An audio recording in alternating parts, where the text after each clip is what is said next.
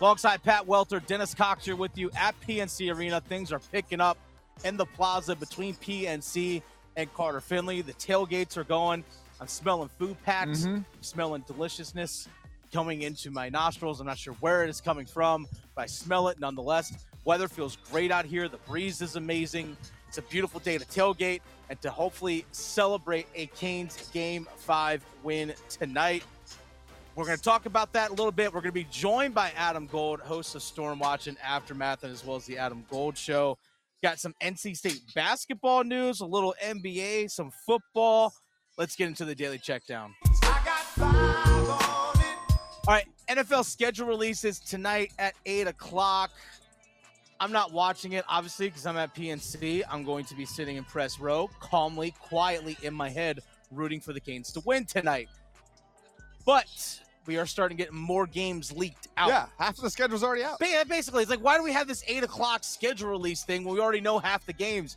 Just give it to us already. And all the teams Whatever. that they're going to play. It's yeah, just we the already dates. know. It's just the dates. That's really, it's all it is. It's just dates. It's My it's wife would love this though. Like the planners out there love this. There are certain people that just like to mark their calendar. Sure. They color collated it. That's my wife. She would love this. For me, I'm good. I look at the Panthers schedule. I see that they're playing not a lot of elite quarterbacks, and I'm like, this team's got a chance to make the playoffs. That's all I need to know. All right, so fully expect in the next uh, day, uh, next 24 hours from now, the oh, the whole. All right, let's do schedule like win loss things again. Not like we didn't know already who the Carolina Panthers were playing already at the end of the season uh, or after the end of this past season, but nevertheless, we already have some dates being floated around for the Carolina Panthers. It looks like Week One they're going to start on the road in Atlanta. Week One. Okay, fine, that's great. But week two, home opener, Monday night football against the New Orleans Saints. Is that the time you see Bryce Young if we don't have already seen him week oh, I, my fully, I fully expect Bryce Young to start week one. Fully expect that. And I see those two first games right there, Dennis. One of my words of the day opportunity. Because Okay. in this division, you've got to win your division games. Yeah, When you're playing weak quarterbacks in this division, you've got to take care of those because Carolina does have a chance to make the playoffs. yes, It's not your typical number one pick situation. Panthers traded up from nine. Panthers were a quarterback away from making the playoffs last season, still almost did while playing Baker Mayfield, PJ Walker, and Sam Darnold again. and Jacob Eason played snaps last year too. So not far away. Yeah, So you can't let these games go to slip away. I mean, and that was also the head coach getting fired. the they switched coach in the middle of the season. I mean, that PJ Walker overtime game ultimately was the difference Yeah, against Atlanta. They win that, they're in. So this team is on the cusp, and so you can't let look at the early season games and be like, "Oh, let's warm up here." So that's why I wonder what they'll do at quarterback early. Bryce Young ultimately is going to play, but you don't necessarily want to put him in a position to fail. And you also have a margin here that is thin of making the playoffs. So if Bryce Young isn't ready, that's why you have Anthony Dalton if you need him. Also looks like week 10, Thursday night football against Chicago Bears. This one actually intrigues me for the fact that the Panthers passed on Justin Fields in the draft a couple years ago and took Jaycee Horn. And they traded away DJ Moore hmm. to the Chicago Bears in order to move up to number one to get Bryce Young. And then they just eventually just drafted Jonathan Mingo. So it's just, wait a second. You could have had Fields and DJ Moore on your team, but instead you had to make all these moves to, to get what you have now. I just find it uh, very intriguing, just that matchup on Thursday Night Football. Also appears that on November 19th, Dallas comes to Carolina. Can't wait for all the Cowboy fans who have never even stepped foot in the state of Texas to show up at that game. And also looks like Christmas Eve at home against the Green Bay Packers. How do you feel about the Christmas takeover here? Like uh, for a while, it was Oh. it was NBA did Christmas, and that was kind of casual. You could watch it if you wanted. It was kind of like the introductory to the NBA season. Uh-huh. And now it's like NB NFL's like, oh, here's something else we can I- dominate on the calendar. We're taking this. I, I told Chris Lee this earlier this week, and he completely disagrees with me. I feel like Christmas Day NBA is overrated. It depends on what you're into. I mean, Uh, they it typically have is- good matchups. It's I mean, there's nothing like the NFL. Oh right? no no no! But here's the thing: those NFL games have more weight because it's late in the season, Yeah. and pe- teams are fighting for playoff spots, and that's game twenty for the NBA regular season. There's nothing at stake. In the, those the games. selfish thing for guys like us is like you know we don't wouldn't necessarily want to work on christmas but we will and now you know i got a panthers game on christmas eve Yeah. Throw my plans in a little bit of a loop, but it's okay. It's- there are worse problems to have than getting to go cover an NFL game on Christmas Eve. But you know, we have families. Next up, No one cares. One of the four, all of the four, or half of the four. Speaking of football, real quick, NC State football game. We're right next to Carter Finley Stadium because we're outside PNC Arena to get you ready for Game Five tonight for the Carolina Hurricanes and New Jersey Devils. The season opener at UConn for NC State got moved from Saturday up to Thursday, so it's going to be August 31st. Uh, so I'm assuming obviously we have a primetime game. They Yeah. might get a little bit more of a national spotlight. My guess maybe ESPN two, something along those lines. But that season opener for NC State got moved. Their win total for the season over under set at six and a half. I will take the over. Yeah, it's the degenerate special. You know, Thursday night window and a blowout game that you wouldn't normally watch if you're not an NC State fan. But all of a sudden, you know, people in Topeka, Kansas are throwing a little bit of money down on FanDuel on, on the Wolfpack to cover minus 30. They might Uh, be.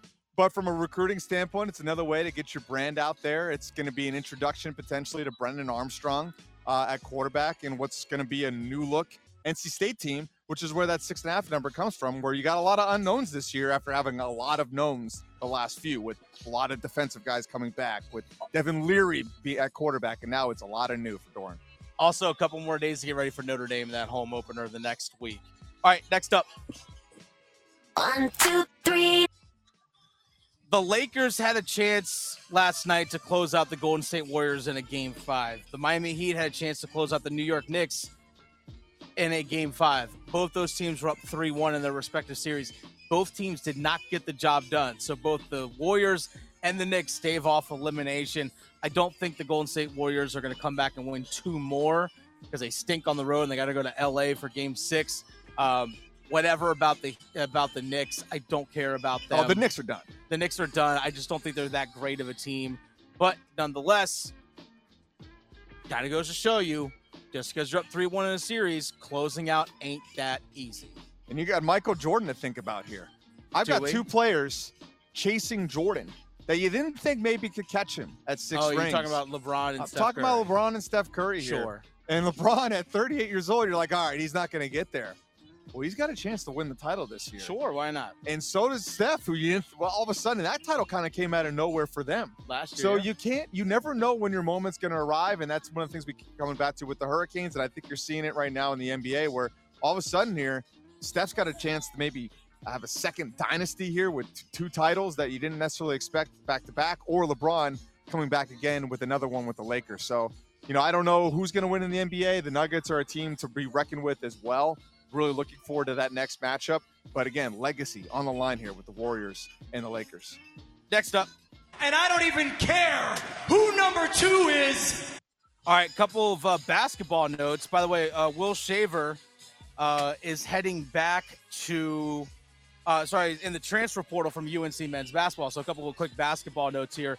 Uh, Will Shaver, UNC men's basketball player, formerly of UNC men's basketball, signs with UAB, is transferring there. Okay. And this is actually something that he tweeted out uh, earlier today, earlier this afternoon.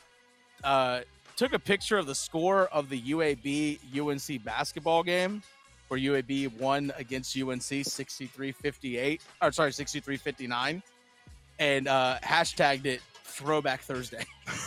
One of those Whoops. games that were a little bit too close for comfort last year, like basically all of them for Uh, UNC. Chris Lee tweeted out a uh, a photo of that and tagged me in it saying this is the pettiness that the fan rookie lives for.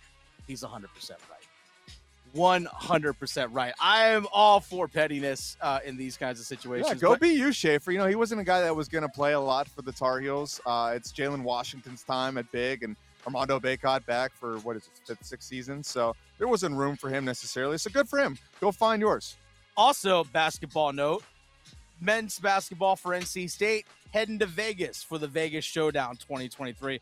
Looks like BYU, Arizona State, and Vanderbilt. All part of the Vegas Showdown this upcoming off this Yeah, upcoming season. You can't sleep on the non-conference games early in the year, Dennis, because of these the whole thing that we have like uh, net rankings and uh, KenPom. kind of important, especially because everybody hates the ACC. Well, it's also we're starting to see some conferences and teams start to manipulate net rankings early in the season. So, for example, in the Big 12, because they had a pretty good non-conference schedule overall. And they won a lot of non-conference games. Their early season net rankings were so high is that when they were playing each other and beating up on each other, they were counting as quad ones and quad twos, even though the teams were losing games. Like for example, Oklahoma. Even that we saw this in the Big Ten, where Ohio State had a losing record, but it was still like a quad one win for N- for UNC. Uh, even though Ohio State had a losing record, Oklahoma was the, like the ninth or best, best ninth or tenth best team in the Big Twelve, and they were still like quad one wins. I'm like, you're not even a tournament team. You know what I call but that? again, Dennis? it's just manipulating the numbers in your favor. self-fulfilling prophecy. Okay, go That's on. what that kind of stuff is, where you create this narrative early and then you're able to fulfill it over and over again. And then the ACC has never been able to catch up, where they've had maybe some unfortunate uh, starts in the non-conference, and then it becomes a self-fulfilling prophecy. The ACC isn't good, but they don't have an opportunity to make up for it because of the non-conference early in the season. Doesn't make a lot of sense. We've seen the ACC is just fine with Duke, Carolina in the Final Four the other year before. Miami making their strong showing again this year, and I still stand by that. I think Duke could have won the title this year. They just ran into a buzzsaw that day in Tennessee, In and the officials didn't do them any favors. No, it didn't. Uh, and I think the experience of those freshmen coming back for Duke are gonna, is going to pay Oh, Duke's dividends gonna this be upcoming loaded season. I think year. Duke's going to be a really, really good basketball team this upcoming season. All right, let's get to the top story of the day.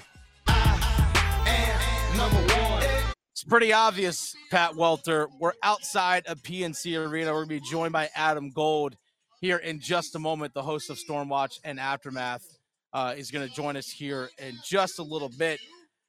But it's game five tonight. Carolina Hurricanes, 3 1 series lead over the New Jersey Devils. In their history, when the Carolina Hurricanes have a 3 1 series lead, they're only 1 and 4 in those game fives. 1 and 4. But they have won all five series in which they've had a 3 1 series lead. I would like to see it make it 2 and 4 today because of a couple of things. One, rest going into the Eastern Conference Finals. Yep. But second of all, don't play around with your food. Don't mess around with it. Take care of business when you have the chance on home ice. It'll be the third time in the last five seasons that we have seen Carolina win a series on home ice. Mess around, find out. You know that Yeah, chart people yeah. like to tweet out. Yep. And that's what happened to the Rangers, who started up two games to none against the Devils, blew out the Devils in those first They won both of those games 5 1. Both of those games 5 1. They messed around, they found out. Now, one of the things that's different about that Rangers team, who was absolutely loaded, by the way, Oh, yeah. Offensively, they were. lo- fired their coach, given that kind of collapse that they Mhm. had. But one of the things you heard about the Rangers in that series that they weren't doing the little things. They weren't playing the pucks in the dirty areas, closing out the way the Hurricanes are known and prone to do. So that's why I'm not worried about the Canes in this series, even if they do happen to lose a game to a very desperate Devils team tonight. We have to prepare for it. If you're a Yeah. fan, if you're in the media watching the game, the guys in that locker room, you have to prepare for a desperate team tonight and know the Devils are going to do whatever and anything is in their power to win this one. It's up to you to weather it early. If they do score first, limit the damage. Yeah. That's what we saw in game four. The Devils came out strong. They only gave up one goal, limited the damage. They were able to find their game, dominate the rest of the way from there. If they could do that, they've got a good chance. We're going to be joined here right now by Adam Gold, host of Stormwatch and Aftermath, which you can listen to Stormwatch at six o'clock right here on 99 on the fan after Pat Welter and I wrap up.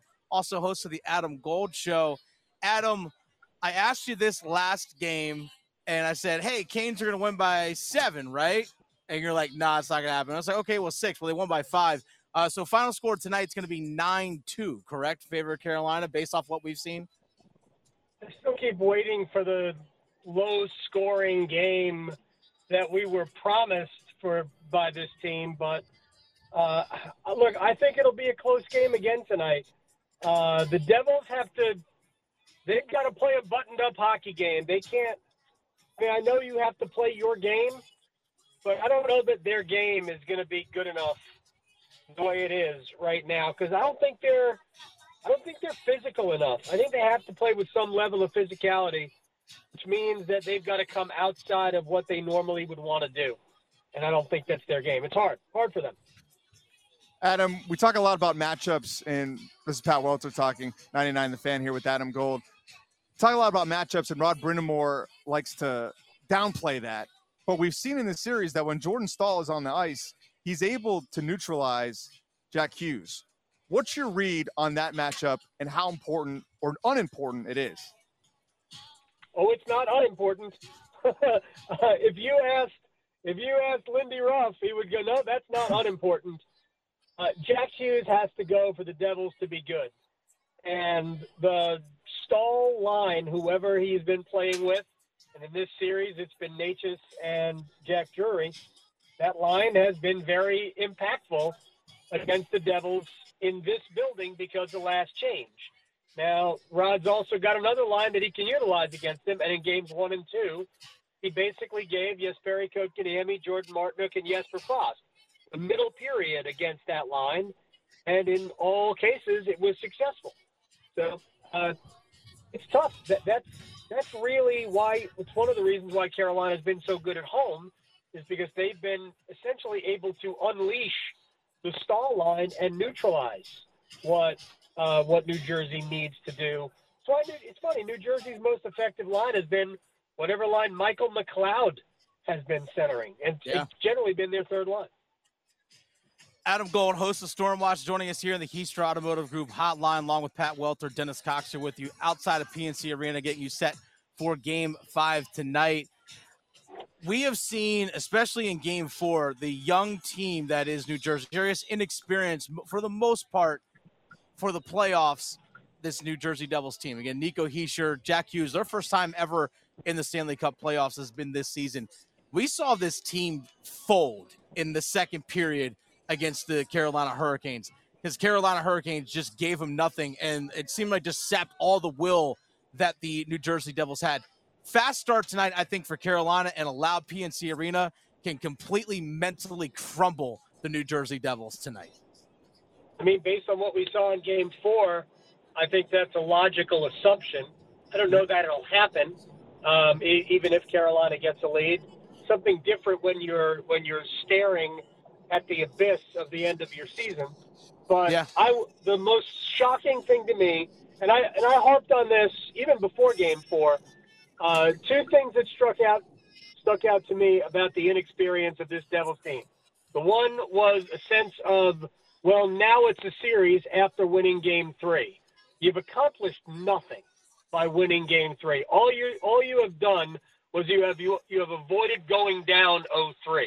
You still needed to win another game at home, and I felt like there was a sense that the Devils had achieved uh, a goal. I mean, winning one game that isn't the goal.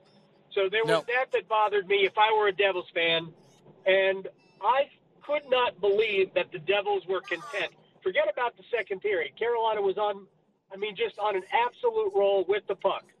I assumed that the third period you would at least see a pushback, knowing that look, I've watched the Hurricanes. If you can get one past, you know, Frederik Andersen early in the second period, Devils are an exciting, explosive offensive team. Who Yeah. knows? Maybe you score twice in the first four minutes, and then all of a sudden you get Carolina's thinking about it. But nope, they were content to skate it out, and I was stunned that Yeah. that was the way the third period was played. Carolina did not have to extend themselves. They just rolled four lines out there. They had to kill one penalty, and the one hit Stefan Noesen took care of when he uh, he and uh, Erik Haula uh, dropped the gloves at center ice. That was it, uh, and that was really in retaliation to what I thought was a clean hit on Seth Jarvis. But I was really, really surprised. Exercise and just going through the motions, it looked like. confused games right there. Uh, I Yeah, I was no saying, that was game that after three. Game four. Yeah, that was game three. What am I doing? I also was content to skate it out. Yes, that's you. That you were, Adam. That you were. You're definitely content to skate out. But yes, uh, I was. I was shocked that uh, New Jersey basically wanted to go home. Adam, the They were done. expectation here now, up three games to one, whether they win tonight or not, is that they're going to win the series, and that's not reflected in the Vegas odds. It's interesting. Carolina is talked about or viewed as an underdog nationally, but they are now the favorites to win the Stanley Cup. What's your read Yeah. on that? Should they be, and is that a position this team wants to be in? They've well, I don't think they care. Um, the they've been the favorites to win the Stanley Cup for about a week.